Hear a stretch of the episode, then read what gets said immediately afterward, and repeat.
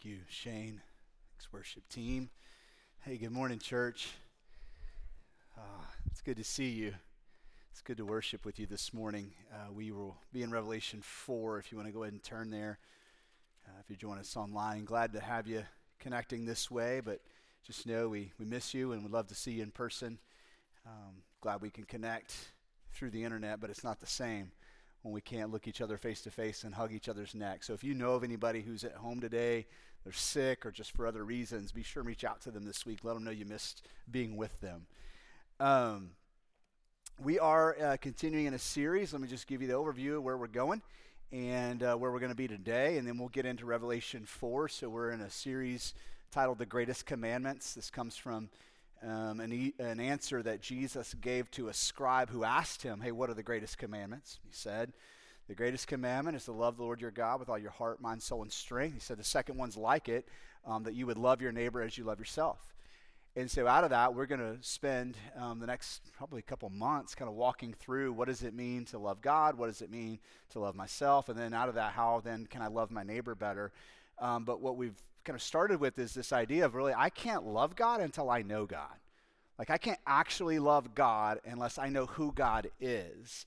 Um, in the same way, um, I, I, need to know who I am and I need to know who my neighbor is. And so we're three weeks in now um, to seven weeks um, on this idea of who is God. And we're really kind of taking a journey into the identity of God.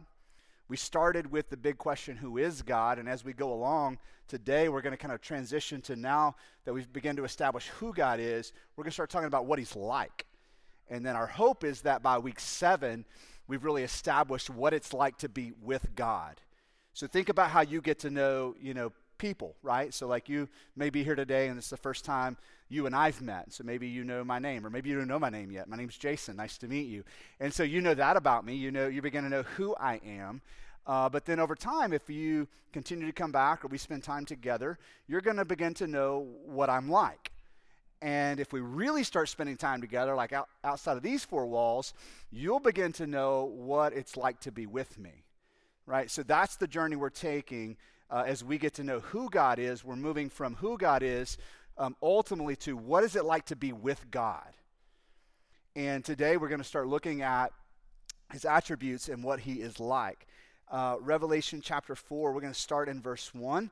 Um, the backdrop here is that um, John, who wrote the Gospel of John and wrote some letters uh, in your New Testament, he has now been, um, towards the end of the first century, he has um, been um, exiled to this little Greek island in the Aegean Sea called Patmos. And here is where God comes to him and brings him this revelation. That's so important we understand that John did not go on a spiritual retreat to the island of Patmos to find God. He's just simply being exiled. But there, God comes to him and says, Hey, John, I want you to see these things. And not only is, is John seeing things, what God is showing him is not just what is to come, but what has been and what is and what is to come. Because when we think about the book of Revelation, we typically think about only what is to come. Like we want to read it, we want to understand it so we'll know what is coming. But in the book of Revelation, we really have um, a description of, of really all th- three of those things not, not only what was, but now what is, and then what is to come. And so today, we're really going to be beholding something that is already, like right now. It's not just something that we hope will come one day. It's something um, that is actually taking place today. Like right now, as we sit here, what we're going to be looking at is happening somewhere. And so we're going to start in verse 1 with these things in mind. John says this After this, so he just finished writing letters to churches. And so after this, I looked and behold, a door standing open in heaven. And if your English translation has an exclamation point, that's a big deal. And the first voice, which I had heard speaking to me like a trumpet, said, Come up here, and I will show you what must take place after this. So the voice is inviting John to, to come near. And it's not just any voice, it's a specific voice. And so, to get our minds kind of wrapped around what's happening here, we start with the idea that there's a door open to heaven. So, we already have some kind of clue whose voice this is. And, and from whatever's behind the door comes a voice to John that sounds like a trumpet. Okay, so if we're trying to kind of hear in our heads what this sounds like, nobody's mumbling, nobody's whispering. It's the idea of like, John, come up here. And there's an announcement being made as this voice goes out to John, inviting him to draw near. This is really important. I don't know what God's voice sounds like to you. I don't know what God's willingness to be with you looks like. But here we're getting a description of a God who invites us to come near. Like he's come to John and given him this revelation. And in the revelation, he's showing him a door that's open. And from behind that door, God is announcing like a, a, trumpet this invitation to come near and to see who God is and to see what God is like, that we might know what it's like to be with God. And so this is the opening of this chapter and this scene. Verse 2 says, At once I was in the Spirit. This is the idea of being filled with the Spirit and led by the Spirit. Uh, Jesus was actually led by the Spirit in the Gospels um, out into the wilderness to pray where he was tempted. That was the Spirit led Jesus there. That same Holy Spirit we talked about last week, part of the Godhead, now here is filling John and leading John. He was in the Spirit and behold. So he wants you to see something. What does he want you to see? He says, Behold, a throne stood in heaven with one seated on the throne. Now, the word throne is going to appear like 14 times in 11 verses. It is the central theme of this chapter in Revelation. We are going to now begin to, to read some des- descriptions of this throne room but it's so important that we don't lose sight of the main thing John is seeing. Okay, so the imagery is going to be vivid. The imagery is probably going to be hard for us to fully imagine. But at the center of it all, there is a throne, and John wants you to see the throne, and more specifically, he wants you to see he who is seated on the throne. Like that's the main thing happening here. As he says, Behold, a throne stood in heaven with one seated on the throne. So now, as we move through these next verses, and, and your mind begins to try to imagine what John was seeing, let us not lose sight of this throne and he who is seated on it.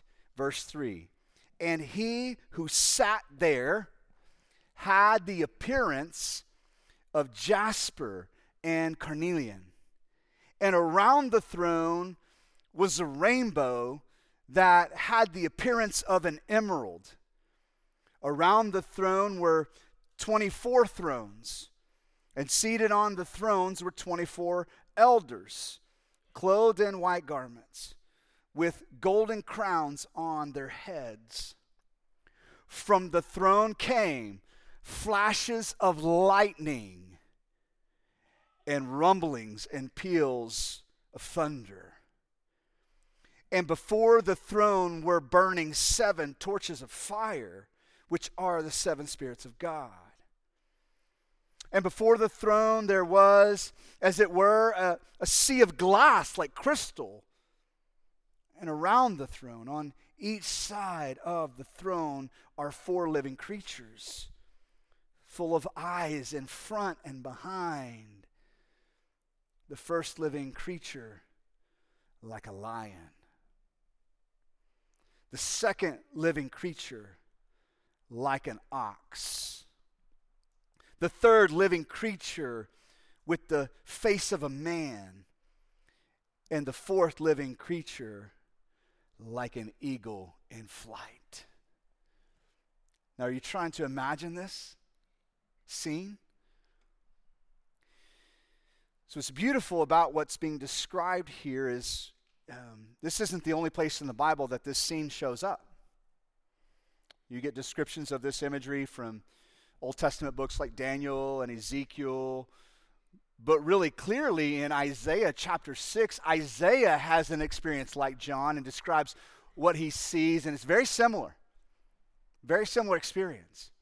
So, what we're going to talk about is how this is not just a, a scene of what is to come, but it is a scene of something that has always been, and it is, and it is to come. So John's not just seeing a, a future moment in time going, hey, one day God's going to be seated on a throne. It's going to look like this. What John is being invited to see is what is, what has always been, and what is to come.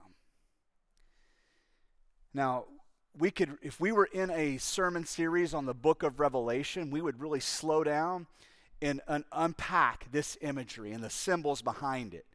We did this uh, several years ago. We went through the whole book of Revelation, took a better part of a year. You can still go back on our website and go to that series, and you can really dig into this imagery. But today, that's not what we're doing. Really, what I want us to see more clearly than anything is this repeated theme of a throne and he who is seated on it. When we think about who God is, as we take this journey to answer that question, what is he like? And and hopefully maybe even what does he like to be to be with it's so important i want you to hear this god has already revealed enough to us as humans that you and I could spend every moment of every day for the rest of your lives seeking to understand who He is and never get to the end of Him. Like just what He's revealed through the scriptures is more than you or I in a lifetime could comprehend or understand about who God is. And at the same time, God is inviting us to get to know Him, inviting us to seek after Him, inviting us to ask, God, what are you like? So I want you to think about that. I like the way the Apostle Paul talks about how he understands and sees God. In 1 Corinthians chapter 13, uh, he describes seeing God this way. He said, For we know in part. He's talking about knowledge of God. We as Christians, we only know in part, and we prophesy in part. But when the perfect comes, the partial will pass away. Okay, so whatever your image of God is right now, whatever your understanding is of who He is, what Paul is saying is it's a partial knowledge of God, it's not complete. Which means then, you and I walked into this room today with a partial knowledge of God. And, and there's room for you and I to leave this place with a deeper understanding of God. And guess what? Come back next week with your new partial image of God, and we'll do it again.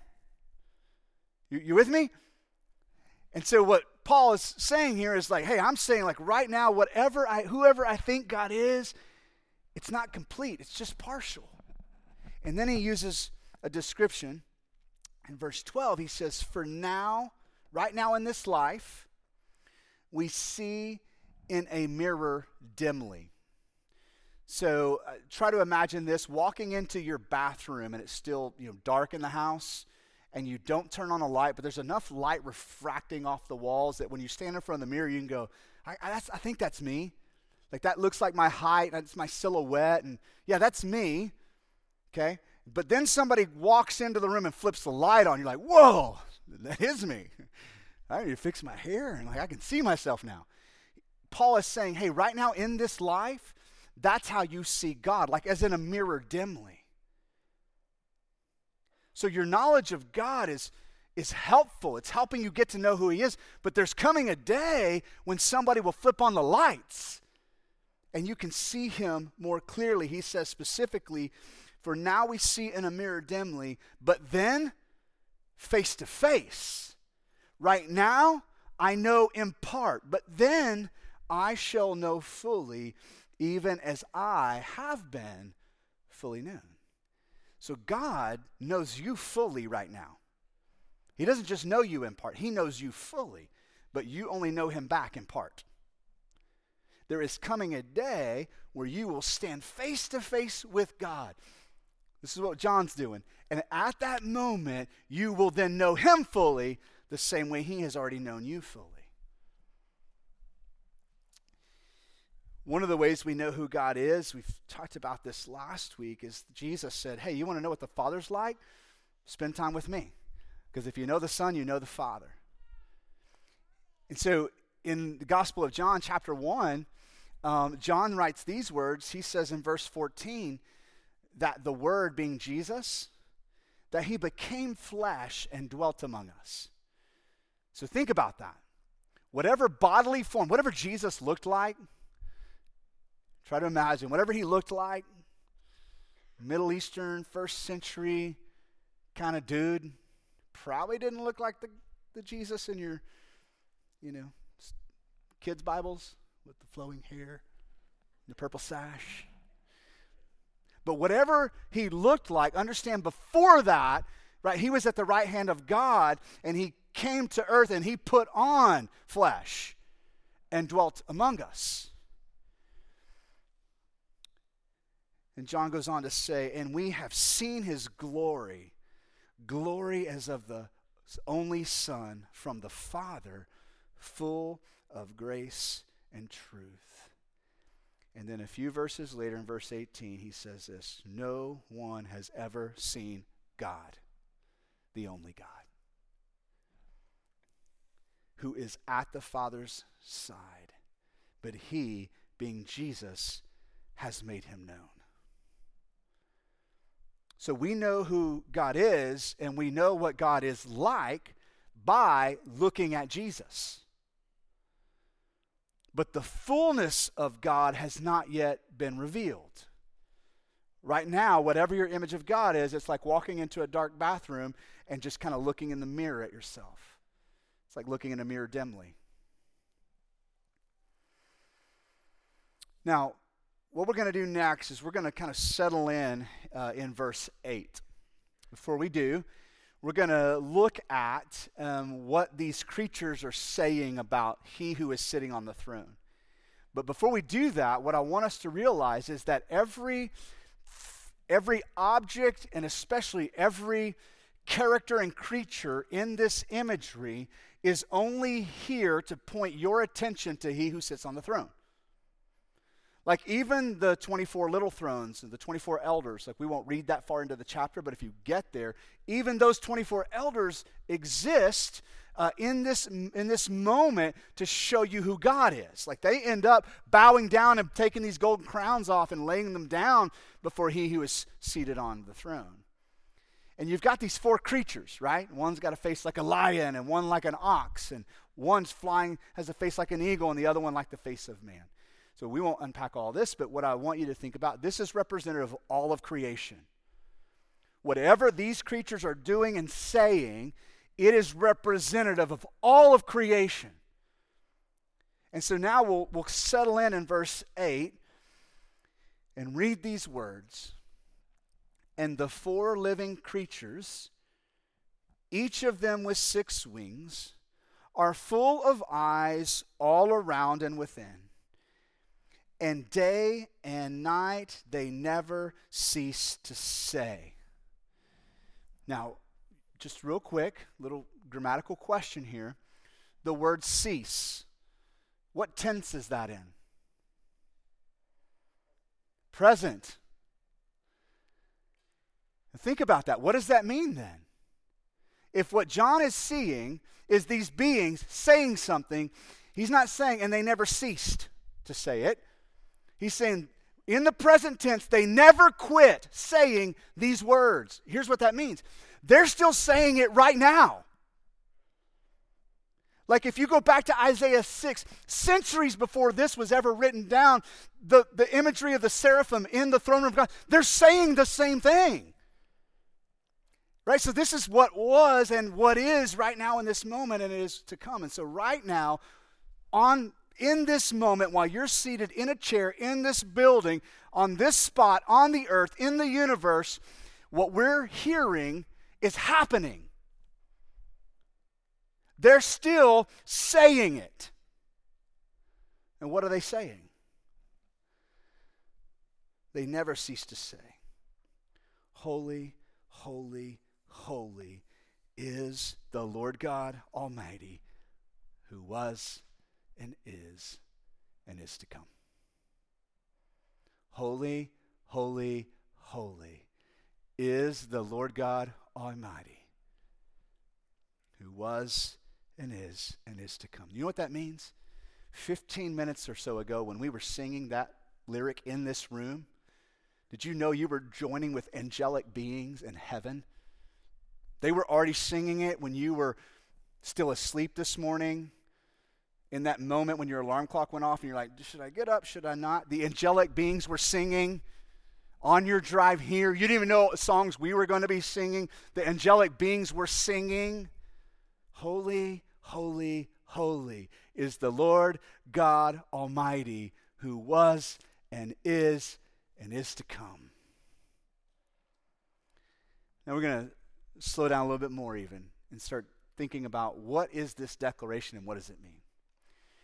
So, of all the characteristics of God and what He's like, only one of His qualities gets repeated like this three times in a row. Now, you might argue that His eternal nature gets repeated in the phrase, who was and is and is to come. But the idea of saying that, you know, God is kind, like you're never going to find God is kind, kind, kind. So, this description of who God is and what He's like is really kind of set apart from any other description of what God is like. So, to get there, let's think about what does this word holy mean? So, the word has a ton of meaning in it. Um, it means uh, awe or awe inspiring. If something is holy, it inspires awe, reverence, um, it means morally pure. It means separate or set apart. Now, if you try to take one of those words and plug it in right here, it kind of loses a little bit. If you're like, God is morally pure, morally pure, morally pure. Oh, that's true, but what's being expressed here is bigger than that. God is separate, God is separate, God is separate. But all that this word holy means is being packed into this expression and repeated three times. And here's how I want you to understand that. From this perspective, it means this whatever God is, He absolutely always is. So, like, you know, any given moment, you might walk into my house and pull one of my kids aside and be like, hey, what kind of mood is your dad in? And they may go, well, dad's happy. Okay, but what they don't mean is that dad is always happy. He's not absolutely happy. He just happens to be happy right now. Come back in a few minutes and he won't be happy. But they said, Dad is happy, happy, happy, what they would mean is that's part of his character and his nature, and he's always that. So, whatever this means about God, what these angelic creature beings are saying is God is always this. He is always holy, holy, holy. Some ways that you could maybe render this out in English into phrases would be something like this God is uniquely and always perfect. Another way you could maybe render this expression would be God is supremely and exclusively God. God is in his own category. God is sacred, pure, set apart, worthy of awe, and there is none like him. And that's what we mean. We look at other times in the scripture where we see this response to who God is. Uh, one of those would be in, comes to mind, is the book of uh, Exodus, uh, chapter 15. Uh, what has just happened is that um, God has delivered the um, Israelite nation out of slavery um, through the plagues. And so now they are following the presence of God through the wilderness. And they've made it to this big body of water, and we now know is the Red Sea. And it kind of felt like a stop sign or a dead end. They're like, oh my gosh, what are we going to do? Like, we, we can't swim across this thing. We don't have any boats. They turn around. Here comes Pharaoh's army. We are desperate. We need God to show up. He led us here. And and then God parts the Red Sea. They walk across on dry land. They just so that's what they just experienced. The water comes crashing in on, on the army of Pharaoh. And here is what how they respond to this. Verse 11 of Exodus 15. Who is like you? Who is like you, O Lord, among the gods? Who is like you? Majestic uh, in, in holiness, awesome in glorious deeds, doing wonders. Who is like you? You almost kind of hear them asking, Have you ever seen anything like this? Now, that was a big moment in the nation of Israel, but I think about another moment that was more intimate between one Israelite lady and her God. If you know the story about Samuel's birth, uh, his mom Hannah was um, unable to get pregnant, and so she begged the Lord, God, please let me get pregnant. Very personal, intimate prayer. And so the Lord blesses her and answers the prayer, and she's able to con- conceive and give birth to Samuel. It's interesting is now after this moment, in 1 Samuel chapter 2 verse 2, look at Hannah's response to God's goodness to her. There is none holy like the Lord. For there is none besides you. There is no rock like our God. Like that's her response. There's, there's no one like you, God. Like no one like you. Like I thought you were good, but now I'm like, man, now you are good. I thought I knew who you were, but now I see. There's no one like you. Think about that. As we ask the question, what is God like? Our first answer is, there is no one like him. There's no one like him. In a few weeks, we'll begin to talk about being created in his image, and we'll talk about how we are like him in a way. But when you think about a God who is holy, holy, holy, there is none like him. No pastor, no elder, no priest, no spiritual leader, no missionary, no whatever spiritual hero you have in your mind. There are none like him. Even the angels aren't like him. Even the angels are like supporting cast characters. And as we look at them and go, What in the world? An ox? They're like, Hey, don't look at us. Look at him. There is none like him. As we think about what then is the appropriate response to the holiness of God? We'll look at a couple examples together. Um, the first example comes from Luke 4. Um, this is a situation where Jesus is teaching. I'll just read a few verses to you. Um, but ultimately, what you're going to see here is there's a demon possessed man, and the demons are going to speak through this man's voice. Listen to this story. And he, Jesus, went down to Capernaum, a city of Galilee and he was teaching them on the Sabbath. He's kind of doing this right here in front of a crowd of people. And they were astonished at his teaching.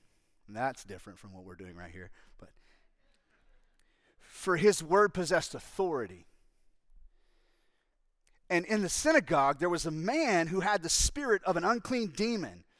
And he cried out with a loud voice, Ha! What have you to do with us, Jesus of Nazareth? Have you come to destroy us? That's the response of the demon to being in the presence of Jesus. And look at where he ends. I know who you are. You are the Holy One of God. That's the response of demons to the holiness of God, awe and fear.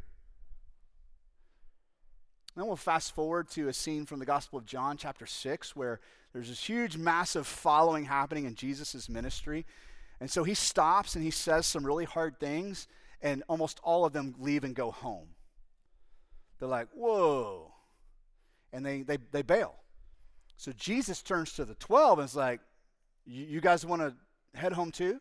Are you about to abandon me? And here's the, here's the words, verse 67 of John 6. So Jesus said to the twelve, Do you want to go away as well? Simon Peter answered him, Lord, To whom shall we go? You have the words of eternal life, and we've believed and have come to know that you are the Holy One of God.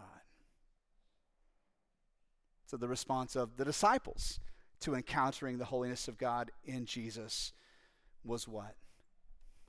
Where else would we go? Not that we don't have options, but now that we've seen your holiness, now that we know who you are, to whom would we dare go to that would compare with you? The Bible describes um, a future time where all the nations will be gathered. We were singing about that. From every tribe, every tongue will be gathered in the presence of God. And if we keep reading in Revelation into chapter 5 and then all the way to 7, you're going to see this unfold as God gathers the nations uh, into his presence. And it sounds like the rushing of like many roaring waters coming together. So Niagara Falls times like whatever, a thousand of all the nations gathering into the presence of God. Psalm 86, verse 8 and 10, we could have gone to a ton of places to see this, describes how the nations respond to the holiness of God. Verse 8 There is none like you among the gods, O Lord, nor are there any works like yours. All the nations you have made shall come and worship before you. You heard the Bible verse that says that every, every knee shall bow and every tongue confess. That's the scene here. O Lord, and shall glorify your name, for you are great and do wondrous things. You alone are God. So when the nations encounter the holiness of God, they will bow and they will worship and they will glorify his name and they will declare you alone are God. Let's think for a minute then about us. What does that mean for us here today? As the church, we are God's people. In Psalm chapter 99, verses 1 through 5, describes how we, as his people, respond to his holiness. Verse 1 says this The Lord reigns. He's seated on a throne. He reigns. Let the people tremble. He sits enthroned upon the cherubim, these angelic beings. Let the earth quake. The psalmist is describing the same thing that John is seeing and that Isaiah saw. He is enthroned upon the cherubim. Let the earth quake. The Lord is great in Zion, He is exalted over all the peoples. So here's the appropriate response Let them praise your great and awesome name. Holy is He. The King in His might loves justice. You have established equity. You have executed justice and righteousness in Jacob. Exalt, here it is, exalt the Lord our God worship at his footstool. Why? Holy is he. So when we encounter the holiness of God, we have two responses. The first response is going to take us back to verse 1. The first thing is to draw near. The demons don't want to have anything to do with the holiness of God, they want to move away.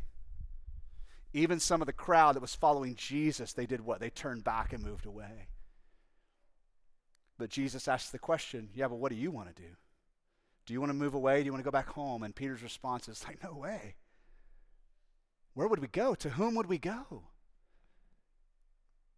You think about Hebrews chapter 4 describes the throne room in this way with this invitation let us approach the throne room of grace with, somebody say it, confidence.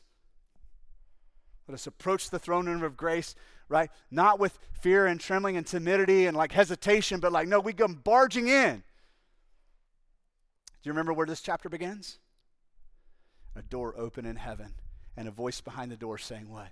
John, get in here. John, come, come closer.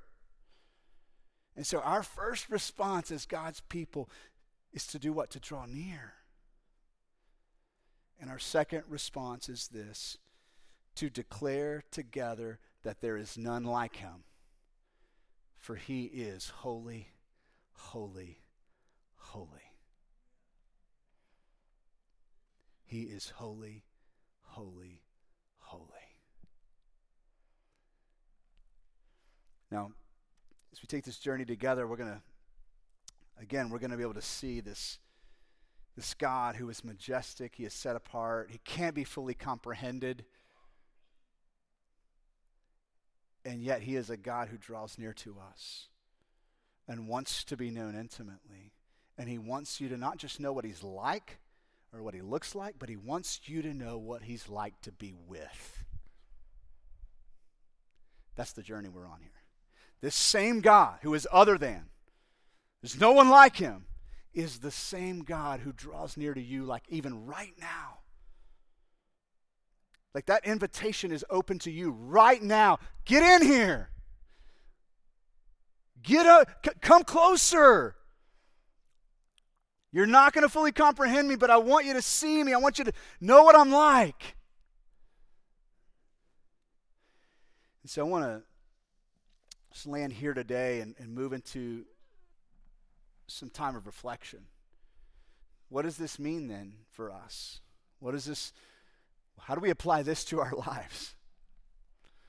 Right? What is the application for me? What do I what needs to be different about me now that I've heard these words?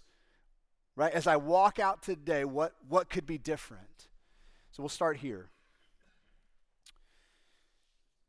What does the imagery of the open door in heaven and the invitation to come up here, what does that tell you about what God is like?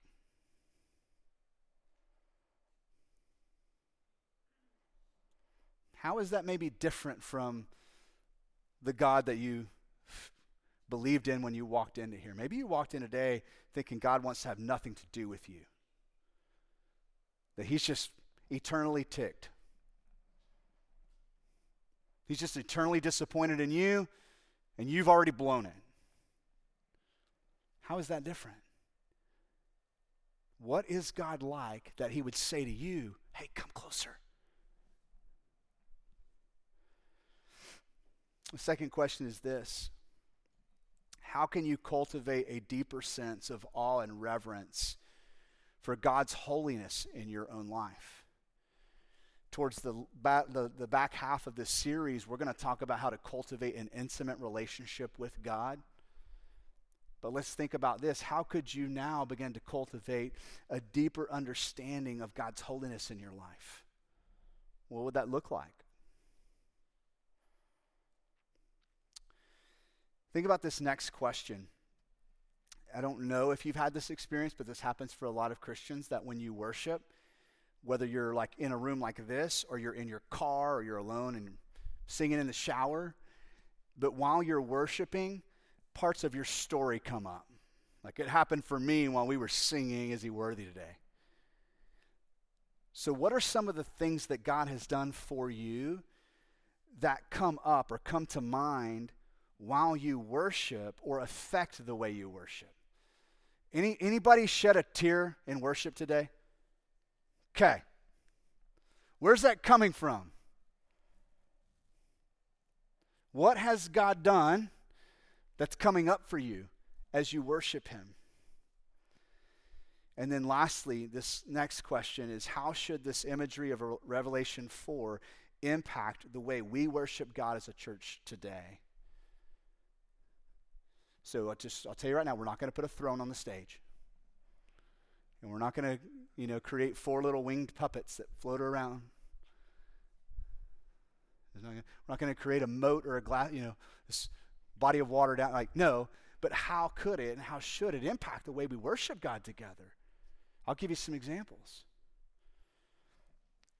If at any point you're worshiping here at Solid Rock and the holiness of God overwhelms you and you want to bow on your knees, green light. You're like, oh. They're going to bring out the snakes next. hey, like that's that's gonna happen one day. Might as well do it in here. If you at any point are worshiping here and your heart wells up and you just start belting out the lyrics to a song we're singing at the top of your lungs off key, go for it. Logan's got you. He's got he'll turn the volume up. We'll drown you out. Go for it. If any point you're in worship and your heart welds up and begins to come out of your face in the form of tears, and your throat gets tight and you can't say a word, and you just stand there and weep, go for it. If you need to sit down, if you just want to stand in awe, go for it. This is the God we're not just singing about, but this is the God we're singing to. So I want you to think about how this imagery of Revelation 4 could impact the way you worship God and the way we worship God as a church. So I want to end here and uh, spend some time praying for you, give you some, some things to think about. Um, if you uh, would like somebody to pray with you today, um, our prayer partners will be at the front, and they came here today looking for somebody looking for them. So if you've never heard that, that means they're here for you, and they would love nothing more than just to pray over anything going on in your heart and mind right now. Um, if you're here today and you're like, wait a second, um, I don't know that God that you were just talking about. Like, I don't think I've ever like spent any time with that God. I want you to know today could be the first step in that relationship. To take that step of faith, to move towards Him. And if you want somebody to talk with you about that or pray with you, please come grab a prayer partner grab one of our pastors, grab one of our elders. Say, hey, I want to get to know that God. Will you, will you help me get to know that God? You, you may be here today and you just realize you've been a Christian for a long time, but your view of God is just too small. Maybe you had a big view of God at once, but it's kind of drifted. Or maybe you're like, whoa, that's not the God I learned about at VBS. Okay, hey, it's fine. But maybe for you, then, what your response would be was to come before God and go, Hey, God, I'm going to let go of that false image of who you are. Help me embrace this, this image of who you actually are. And so that may be where you are today. If you want to stand and sing, you can do that. If you want to stay seated, like I said, all those are pr- appropriate responses to the God who is holy, holy, holy, the Lord God Almighty, who was and, and, let's pray together. Oh, Father, how sweet it is just to say those words out loud together as your people. To know that as we sing these words, as we say these words, we're just really just doing reps for what we'll be doing for all eternity. God, right now you are seated on your throne. Right now you are being worshiped by angelic beings. God, I pray as a church that we could we could join in in that anthem. That we could do in part today what we will do fully for all eternity. Father, if there's somebody here today that does not know you, I pray that you would draw them to yourself, invite them to come close. Holy Spirit, would you do more than just fill the, the, the, the, the box we're in, but would you fill up our hearts right now? truly, Holy Spirit, would you inhabit our praise? Would you stir our affections? We pray that, God, you truly would be glorified and lifted up in this place now as we stand to sing. In Jesus' name, amen.